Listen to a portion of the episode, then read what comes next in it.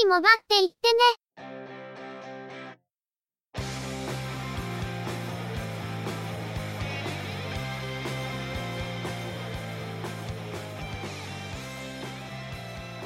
通信業界、モバイル、IT に関するニュースや話題を取り上げ、中の人が意見を述べたり、製品レビューまがいのことをしたり、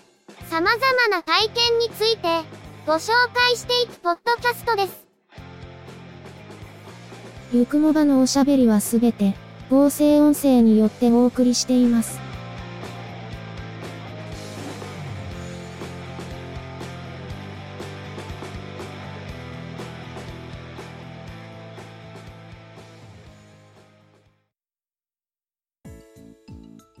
ゆくもば、第156回です。お届けいたしますのは、ネタを探してくるのが、中の人。そのネタをお話しするのは、佐藤ささらと、鈴木つづみです。中の人は、最近は幼女にすっかりハマってしまったようで。ちょ、マジか。ああ、すいません。言葉が足りていませんでした。幼女戦記のアニメが D アニメストアで配信が始まったので、それを見てすっかりハマってしまい、コミック版も読んでるみたいです。言葉が足りなすぎて、事案レベルでしょうが。まあ、中の人が見ている幼女は、幼女の皮をかぶったおっさん。もとい、幼女の皮をかぶった化け物ですけどね。コミック版は、3ヶ月連続で単行本をリリースするとのことで、第5巻は連休明けに発売だそうです。原作小説は、ちょっとした辞書レベルで分厚いので、読むのには時間と覚悟が必要ですけどね。幼女、という単語に騙されて見てみたら、血と泥と硝煙にまみれた、ガチガチの戦記物という、まさに、どうしてこうなった、という感じではありますが。先日、アニメ版の DVD とブルーレイも発売されたので、興味がある方は、ご覧になってみてもいいのではないでしょうか。萌えとか、可愛いとか、そっち方面は、多分期待するだけ無駄ですけど。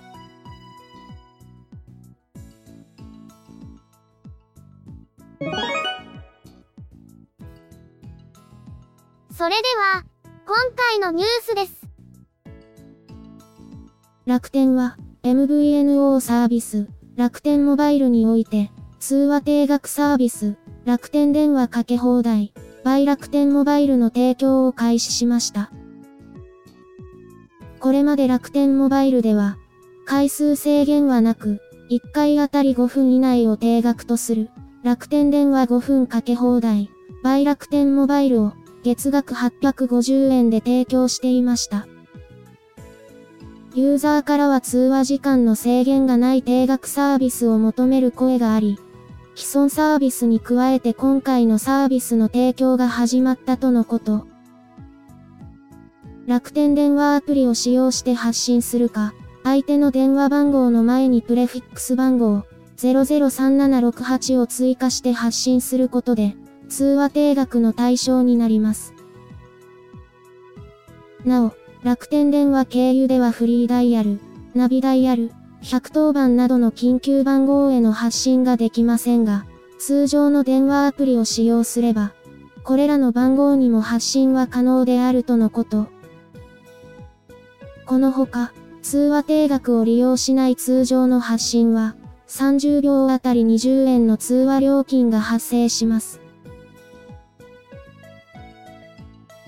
通話定額料金が少し高い印象もありますが、実は MVNO としては、本格的な完全通話定額のサービスだったりします。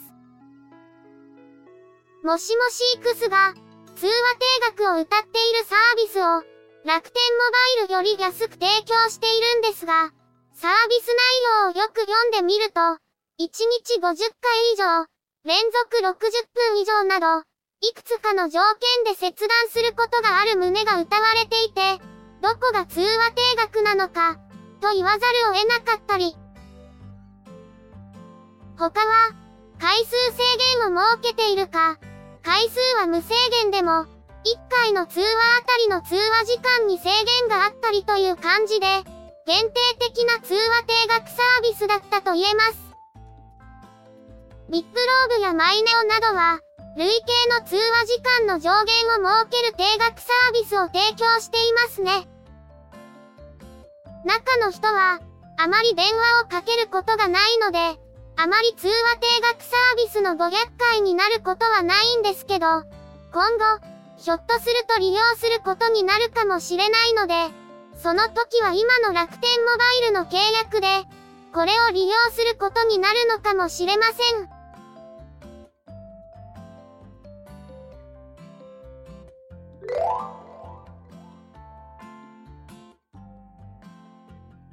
プラネックスコミュニケーションズは、OpenVPN 専用の VPN ルーター、簡単 OpenVPN を5月中旬に発売することを明らかにしました。モバイル機器からの接続を念頭に、同社の VPN ルーターとしては初めて、OpenVPN を採用、遠隔地からモバイル端末でアクセスする場合に最適としています。VPN サーバーの設定や、ダイナミック DNS の契約及び設定がされた状態で出荷され、一連の設定は不要。スマートフォンなどのアクセスしたい端末に、OpenVPN 対応のアプリを用意した上で、簡単 OpenVPN から接続プロファイルをダウンロードして読み込むことで、アクセスできるようになるそうです。接続サービス料は、販売価格に1年目の分が含まれており、2年目からは年額1万円で提供するとのこと。サポートプロトコルは、OpenVPN2.3.11 で、同時接続数は5セッションとのことです。自宅やオフィスのネットワークに、外部から安全にアクセスしたい場合に利用される VPN ですが、モバイル端末で利用する場合、プロトコルによっては使えなかったり、速度の低下が気になるといったことがありました。今回の製品では、モバイル端末での利用を念頭に、OpenVPN を採用しているため、モバイル端末からネットワークにアクセスしたいという用途にはうってつけですね。しかし、手軽に利用するために、接続サービスや設定が込みで提供されるため、すでに VPN を利用できる環境があって、モバイル用に VPN ルーターを置き換えるという用途には、あまり適していない製品なのかもしれません。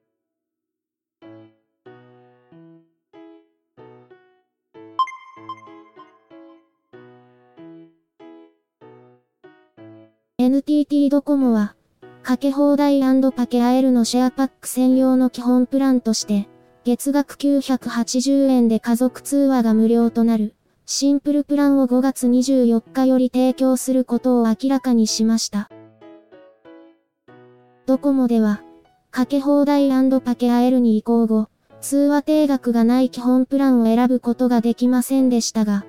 今回追加されるシンプルプランは、家族通話は無料の定額ですが、その他の通話では定額なしの基本プランとなります。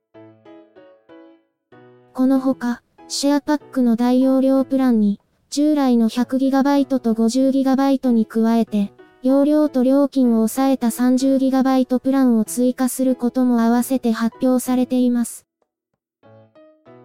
月額料金は、シェアパック15の月額利用料2000円プラスすれば、容量が倍になる計算で、ドコモ光の契約者は2000円の割引を受けられます。なお、ウルトラシェアパックなので、テザリングを利用する際は月額1000円の追加料金が発生しますが、2018年3月までは無料で利用することができます。また、2017年の秋には、シェアパックの5回線に対して、データ量の上限をかけることができるようになる変更が行われるほか、シェアパックの料金を分割して、シェアメンバーそれぞれの個別請求として請求する分割請求オプションで、対象外の回線を指定できるようにもなることが、合わせて発表されました。先ほど、中の人はあまり電話をしないという話をしたばかりですが、これは少し気になる変更ですね。これまでは通話定額プランに強制的に入らないと、パケットシェアができなかったので、利用形態によってはかなり無駄が生じる状態でしたけど、ようやくこれが解消されます。中の人も、契約更新時期が来たら、プランの見直しで、5回線はシンプルプランにしようかなと思うわけですけど。回線を減らす、という方向にはならないわけですか。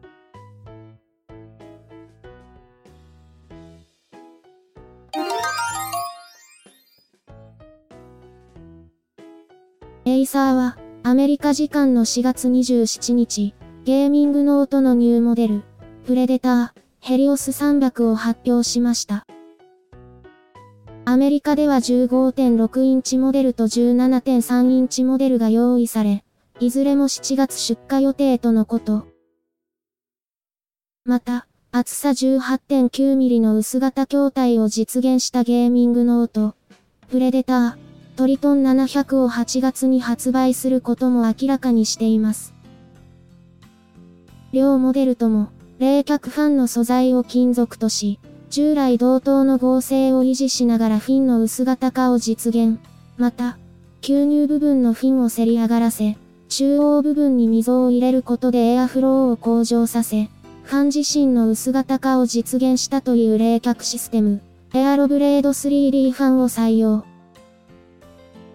Helios 300では、GPU に NVIDIA の GeForce、GTX 1060T または 1050Ti を搭載し、ノート PC としては珍しく、ソフトウェア上から GPU のオーバークロックが可能。 Triton 700では、ゲームで使われることがほぼないタッチパッドを完全に排除し、キーボードを手前に配置するレイアウトを採用。空いたキーボード後部には透明なゴリラガラスをつけ、5本のヒートパイプや、エアロブレード 3D ファンを覗けるようにしているとのこと。ヘリオス300の主な仕様は、CPU にインテルの Core i7、7700HQ、または Core i5、7300HQ、メモリーは 16GB、ストレージは SATA の SSD 及び 1TB のハードディスクを搭載。USB 3.0を3つ、うち1つは Type-C、USB 2.0を2つ、HDMI 出力、11AC 対応の無線 LAN と、ギガビット対応の有線 LAN を搭載。トリトン700の公開されている主な仕様は、CPU はインテルの第7世代標準電圧版 CPU、GPU は NVIDIA の GForce、GTX10 シリーズ、VR レディーを歌っているので、1060t 以上になると思われます。メモリーは最大 32GB、ストレージは NVMe 接続の SSD をレイド0構成で搭載可能。液晶は15.6インチフル HD 解像度、G-Sync に対応。インテルの第7世代コアプロセッサや、GTX10 シリーズの GPU を搭載するゲーミングノートも増えてきました。中の人は、ゲーミングノートを買うのをちょっと早まりましたよね。今回アメリカで発表された Acer のモデルは、グローバルイベントでの発表なので、いずれは日本向けにも発表されると思います。GPU をオーバークロックできたり、思い切ってトラックパッドを廃止してみたりと、かなりチャレンジングなモデルですね。しかし Triton 700は、薄型化したとはいえ、重量は 2.6kg もあるそうで、モバイル向けに薄くしたというわけではないようです。もっとも、薄くて軽くてコンパクトなモバイルノートを好むのは、日本人だけ、という話もあるらしいですけど。それにしても、タッチパッドを廃止したってのはかなり思い切ったなと思うんですが、ノートパソコンの場合、としさの時にタッチパッドを使うことも多いので、いくらゲームでは使わないからといって、廃止したことで利便性が損なわれないのかは、かなり気になる話です。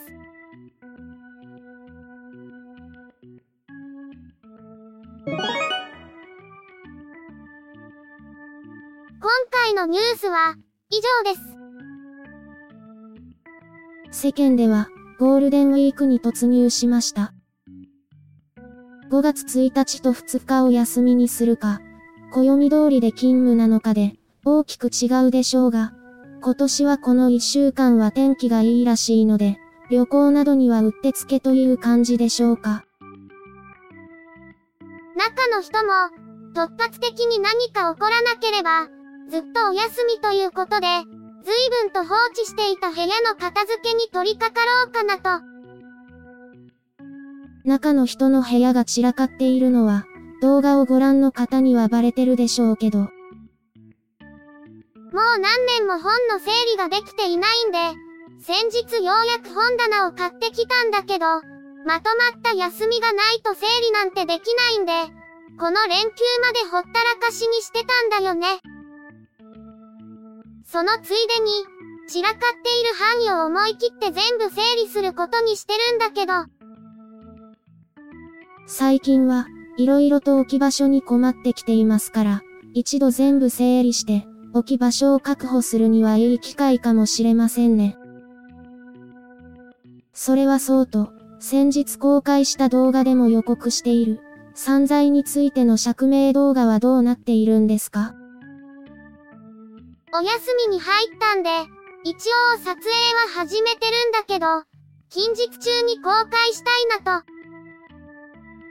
当初予定していたよりも、事態がどんどんカオスになってきたんで、いろんな意味でどうしようかなって感じではあるんだけど。最悪極まる。という感じに、旗から見るとなっていそうですが。全面的に否定はできないよね。他にもいくつかやりたいことがあるので、休みが足りるのか心配なところだけど。適当にやることを残しておかないと、ネタ切れというか、燃え尽きてしまうのでは趣味の合間に仕事をやっていそうな中の人のことなので、それはあり得るよね。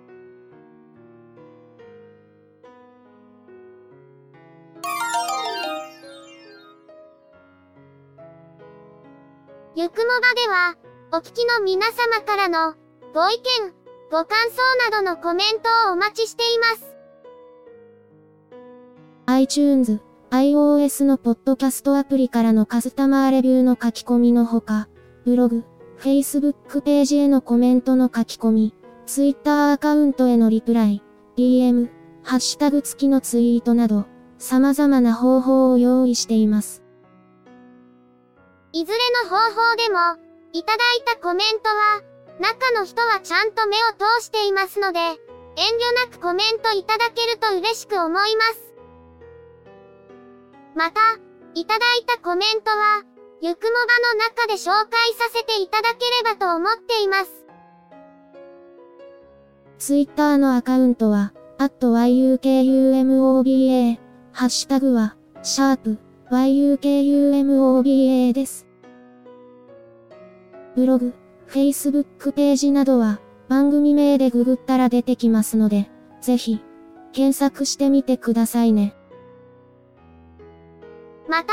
YouTube 動画へのいいね評価、チャンネル登録、コメントもいただけると、続けるモチベーションにつながりますので、ポッドキャストともども、どうぞよろしくお願いします。